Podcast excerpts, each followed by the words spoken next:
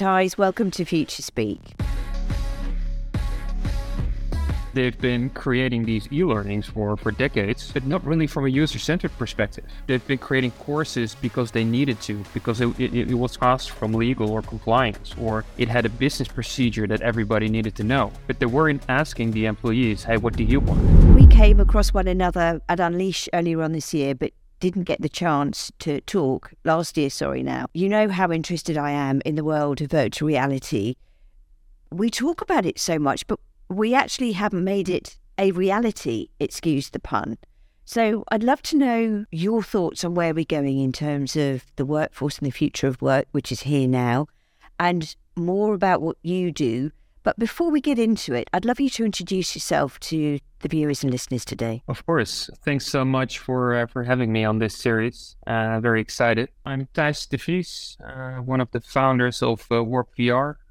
A business we founded a little bit over 5 years ago. And my background is really in learning, changing behavior, but always applied from a gamification perspective. So I studied design, always with kind of psychology as kind of a factor within design. Always curious on why people would think products would be very interesting, like what's the emotional connections people can have at products. And I came kind of in the world of games, and I realized that that's the case there as well. Like, people can really get into games. They can get emotionally attached to games. So then I was wondering, like, can we grab that motivation, let's say, that gamers have and put that into a different context? So that's kind of what I did. Also for many years before this venture, really helping clients, bigger, smaller companies, with applying game-based principles, game-based learning often within their organizations.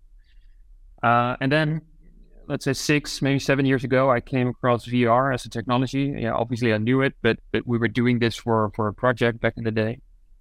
And I was fascinated, absolutely, by this technology. And that combination of games, game-based learning, of motivation and design, and VR as a technology, I thought it was very powerful. So that's when we founded Warp VR, myself and 2 other co-founders, always with the intent of trying almost to democratize VR, let's say, you know, trying to make it as easy as possible for clients in order to get into VR and really work with VR, but never have VR kind of being the centerpiece, because eventually the employee is the center. So not the technology. Technology is just the means to an end, but really trying to kind of build it up in such a way that we can, you know, truly use this technology in a good manner in order to create more impact. So impact, you know, eventually for clients, obviously, but also really impact for the employee itself.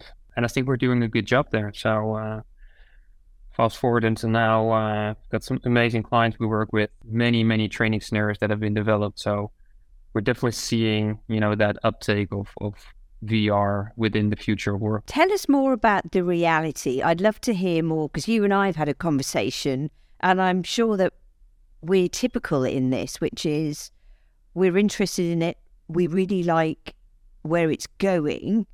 Obviously, it'll never replace the human, but I love the immersiveness of it. You know, just as we were talking before we hit record today, being able to be away and really focus on our podcast and, you know, prep well for our guests and make sure it's a wonderful experience both for our guests and our listeners, means we can immerse ourselves in this whilst we're doing it. But this kind of training and coaching is no different, is it? But it's that grappling with the reality of, I like it, to let's make it happen. Yeah, absolutely. I think, you know, looking at immersion and kind of what it means, I think it can be achieved in many ways. So, you know, VR is just a kind of a tool in order to get there. But like a podcast, for instance, you know, wearing your headphones, maybe walking around the city, having a podcast on. I mean, that could really be immersive. You know, you could really be into that story, almost forget about anything else. I mean, there's eventually the definition, you know, that you step into almost kind of a new reality, kind of a new world, where, you know, something happens. And VR as a technology is kind of a technology which does this really well. I mean, eventually that this is what we're seeing over and over again, that whenever employees are putting on a VR headset, they're there. I mean, within seconds, they're there, and it's going to be super difficult to ask them any other question because they won't be able to answer. You know, they're immersed in that new world. You know, the vision is obviously completely changed. Whenever they wear headphones, they're even more immersed. And you kind of need your full brain power, right, in order to be there, to experience, you know, whatever happens there, and to interact with it. And I think that's the power of VR. And you know, in the end, it's also true what you're saying when it comes to the application. I mean, VR is very well suited for immersion and bringing people into realities which are, you know, maybe otherwise too dangerous to go to or too difficult to experience. But it's just one technology, it's one methodology in a bigger mix of whatever you have to give to your employees. So kind of the offline interactions. I mean, nothing can replace that. So you still need that. You need classroom sessions. You probably need e-learning, and you need VR. So it's really that mix, I think, that blended approach, which eventually would work best for any employee in any situation. Can you bring that to life for us? Is someone listening to this right now who is really bought into this and is, you know, walking along to your point? They're taking a walk in the city, right? They've got their AirPods in and they're kind of thinking, yep, I get this. So I get the e-learning, I get the VR, I get the in-person. Now what? Talk to us more about, say, some of the scenarios that you've seen and how you've helped organizations. Yes, obviously. I love doing that. Important to mention here is also kind of the angle, let's say, that we are taking when it comes to VR. I mean, VR as a technology can be used, but the way you use that technology can be in different ways. We are currently also seeing this happening, and this is kind of a maturity of the market as well, where clients understand, okay, for this type of training topics, I need kind of VR in such a way. For others, you know, we'll do VR different. The angle that we're in and kind of the approach that we're taking is from stories, from narrative. So actually what we're doing with our clients is that we're creating these almost interactive documentaries where you as a player, you know, wearing the VR headset, are actually the main character in that story. So you put on the headset, you are playing as someone, you know, maybe you're playing as yourself. You could be an operational employee on a work site, but you could also be a sales representative in an office. I mean, it could be anything. You are somewhere and you have to do something.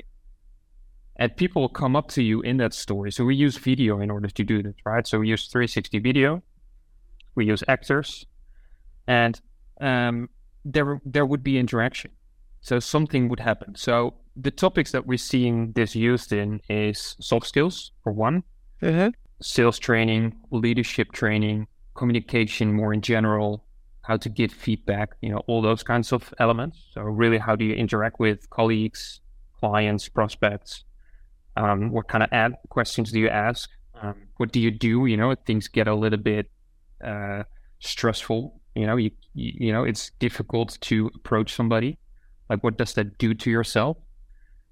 And the other topic that we see is safety and security. And I think that makes a lot of sense for a lot of people, since, you know, VR can make sure that, you know, you get access to these scenarios which otherwise in reality would be difficult to get access to. So evacuation exercise because the building is on fire.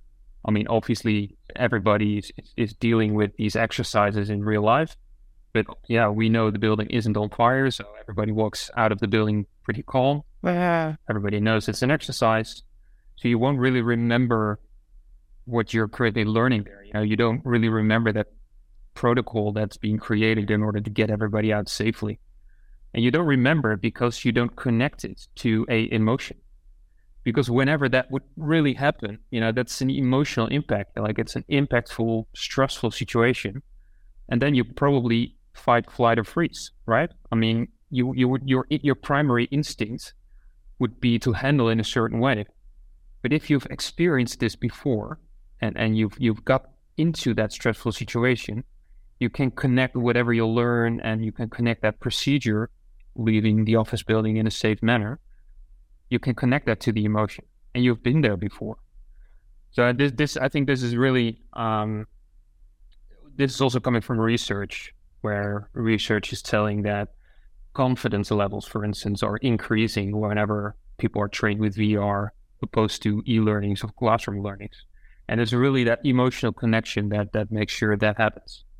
So that angle of story-based learning, that's really the angle that we are taking, and can be applied within soft skills, safety, security kind of topics. And we help clients in order to create those. So hopefully that gives a little bit more of an insight on the types of training scenarios that we create. Yeah, that's really interesting. And I love your point there, actually, around bringing these scenarios to life. When I think back to recent fire alarms, even a fire alarm whilst I was last here, you're right. We all very calmly walked out the building and shut down our laptops and took our bags with us, even though we were told not to, because we didn't know how long we'd be out there for. Exactly. It's a really different scenario because you know you're safe. Exactly. And we all behave differently, don't we, when the adrenaline's running and everything else. And gosh, I remember a few Christmases ago, a friend's son had VR headsets, and it was all to do with diving right down. Now, I'm very comfortable in water, but we were diving really deep and there were sharks around us and we were in a cage. And I felt that emotion, even though I was sat on my friend's bed, I was safe. There were a group of us in the room, all the lights were on, nothing was going to happen to me. But that experience was real. True. So having that is incredibly powerful. How do you see this evolving? What's next for you and your organization and how you work with clients? Yeah, so really what we're seeing and is kind of the increase in demand for this. And then I think this is really due to the fact that there are more use cases, more successful use cases of applying VR within organizations. So the pandemic obviously also, helps there where pre-pandemic people knew about VR, knew potentially about kind of the benefits, but it was such a step forward. You really have to make time in order to do this. You have to put resources in there. Also during pandemic, everything is stressful, is difficult. You're not really going to innovate, when it comes to kind of these new technologies. But definitely right now, post pandemic, we see an increase in demand for VR training because within kind of the hybrid work decade probably we're in, you kind of need these technologies in order to bring kind of these situations to people instead of the other way around. Like we always used to bring employees to certain situations in order to train them there, and often not that realistic. And now you can bring that situation to people themselves. So wherever they are, maybe they're working from home or also with kind of the more remote hybrid way of working, it's so much easier to attract talent from around the globe. So it's going to be more widespread on the people that you're working for you. So VR as a technology can definitely help there. And for us, it's a little bit twofold. So, we are a technology company. We build technology in order to create these VR trainings. And on the other hand, we're also a company that has to provide in this, let's say, almost thought leadership. Like, how do you apply VR? What is VR? When does it work? When doesn't it work? What's the cost, for instance, when it's, what's the ROI on using VR? So we really have to talk about this a lot in order also to kind of educate almost, because this is really what we're seeing. So for a lot of our clients, it's early days, they start with VR more as a pilot project or as an experiment, as an innovation. But we also always see that employees are super excited about this, so they get trained on a topic which really matters to them, which they see value in. And, then they take off the headset and they're like, oh, then we can do this and we can do this topic and we can do this topic. So, the inspiration comes. And for us, that's really a sign that, this is getting bigger. More companies will start, train people, give people these experiences in VR Because currently at the moment, there's nothing else which can bring you so close to reality as VR can. So that's definitely the kind of the future that we're seeing ahead of ourselves. You raise an interesting point there, and that's when potential clients are talking to you about return on investment. How do you address that? It's a question we are actually trying to get on the table as early as possible, because eventually, what we've seen as well, to be honest, this was more before the pandemic, I think, where VR was being used purely as an innovation, as in, we want to see what it is. We're going to invest some time, some resources, some budget in it, and we'll see. And that really doesn't work. I mean, eventually, if you put it there as an innovation, yes, it's fun for a couple of months, but then, it dies down. It doesn't work. So we've learned that, from the earliest stages of also the sales process, we need to talk about ROI. We need to talk about commitment. We need to talk about implementation. And eventually, if you look at ROI, it's a little bit different from case to case. So most of the clients that we work with are big enterprises. For some of these clients, they work with, very big and expensive assets. We've got KLM working with aircrafts. We've got the Dutch Railways, working with big trains. These need to be operational. These need to be working in the field. Otherwise, the company doesn't make any money. There's no revenue, and training becomes even more of a cost driver than it already is. So the ROI for these type of cases is actually super easy to create it, because, just as an example, for the Dutch Railways, for instance, they currently train their people, all kinds of staff, on the introduction of new train types. Whereas normally they would bring people to the train, so they would order, one train that's kind of a model, so to say, and they would guide everybody through that train, where everything is, how everything works. It would normally cost them 2 full working days in order to do this. And if you would do that with all of your staff, that requires an amazing amount of days. Currently, they're doing this in VR, and they can, right now already, cut down, the training time in half, because we can bring the train to the employees instead of the employees to the train.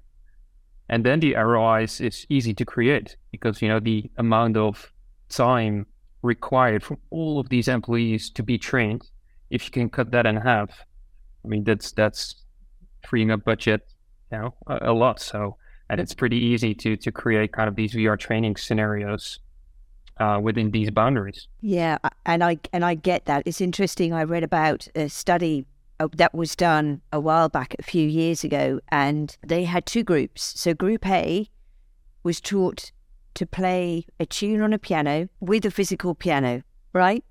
The others, Group B, were taught how to play a song on a piano without being there. And forgive me, I can't remember if that was done via VR, but the end result was there was no difference between Group A and Group B. So what you're saying there really resonates with me when you talk about that. And that cost saving of time makes so much sense, because we are now spread all over the place. Absolutely. The practicalities of this in terms of the hardware itself. Right now, it's a case of, you put a helmet on and you're immersed in that world. Where do you see that side of it going? Will we maintain this visual impact here, or will it move on to something else? It's a good question, and eventually it's a difficult one to answer, in that sense that, one side, technology moves fast. I mean, we've got these headsets. I've got a Quest 2 here, for instance, from Meta, a great device at the moment. Clients use this, in terms of price quality, it's perfect for VR training. They recently launched the Quest Pro, which is a bit more an expensive device. Quality terms a lot better than the Quest 2, and this will move forward. So eventually, you will gonna see better devices, better quality. As happens with digital hardware. But it's also, I guess, important that this whole technology and hardware evolves in a direction where it's less, I would say, that bulky, or at least less obvious. Because eventually that's also important to really make it mainstream. And that's only going to happen, you know, whenever VR headsets, let's say, are as light as, you know, the glasses I'm currently wearing, for instance. And it could definitely go into that direction, but it will take time. So in the meantime, really what we're seeing currently with clients is that no client is going to